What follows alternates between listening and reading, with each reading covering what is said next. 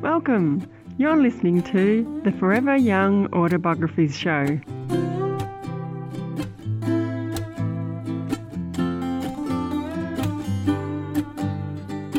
Hi and welcome. Today we're talking writing prompts. Who else wants story prompts and writing topics in five minutes? The show today is sponsored by the Structure Success video training, which helps you come up for a roadmap for your life story project. I'll have all the information about getting your hands on that one at the end of the show. If you are new to the show, it is the place where we learn how to write life stories for family and friends so that unique memories can live on. And I'd be so happy if you're following, subscribing, and liking the show. So last year I was visiting my children's classroom. I was helping the teacher there with some doing some reading exercises with the kids. And once they'd finished that, he took a little break, put on the whiteboard, electronic whiteboard, and had them doing some dancing with some dance moves for five minutes. And I thought this is really, really fun and engaging way to lift their energy. I was also thinking, how come my teachers didn't do that? But the thing is, we can do something similar before we sit down to do our life story writing, and that's doing a writing prompt. So that's what we're going to take a look at today with the show. First of all, we're just going to clear up exactly, Nicola, what is a writing prompt? So, a writing prompt is simply a method to get you writing. And it can be an idea, it can be a suggestion, it can be a topic. It's really a cue to get to you doing some short bursts of writing. And writing prompts can come in all shapes and sizes. They can be a passage, they could be a few words or sentences, just maybe a word or two, even an image. And often it can be a combination of all of those things. Great, so why do we need them? What's a, why do we need a story prompt? And it's basically so that we can warm up our writing muscles. Yes, to get us into the mood. So it's this sort of stimulus of a writing prompt taps into our imagination and begins that creative process. It's also a wonderful way to develop a writing habit. Indeed, some people use this daily so they can focus on their writing. But a bit of a disclaimer it's not a replacement for writing on your project. So don't replace writing a life story with writing, writing prompts.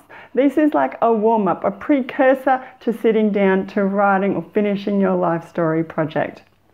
So, how do we go about starting a writing prompt?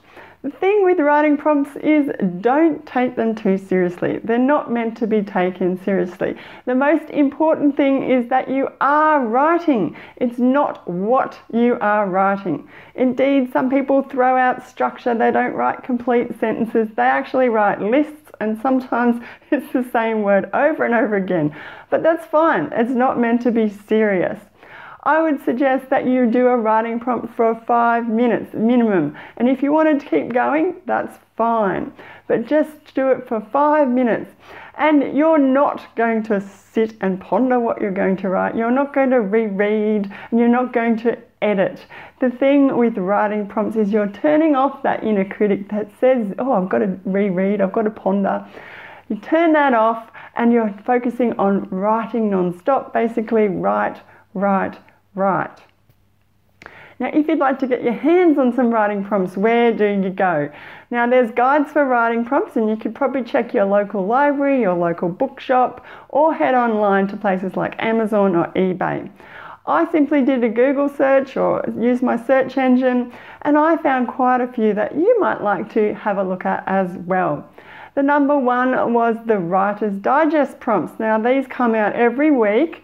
There's usually a little intro or a little few sentences with an image. And the good thing about this is that you can actually submit your, your response in the comments.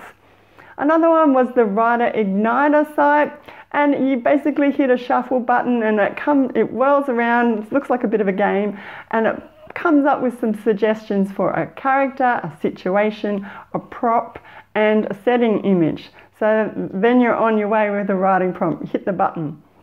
Another one was writing prompts that don't suck.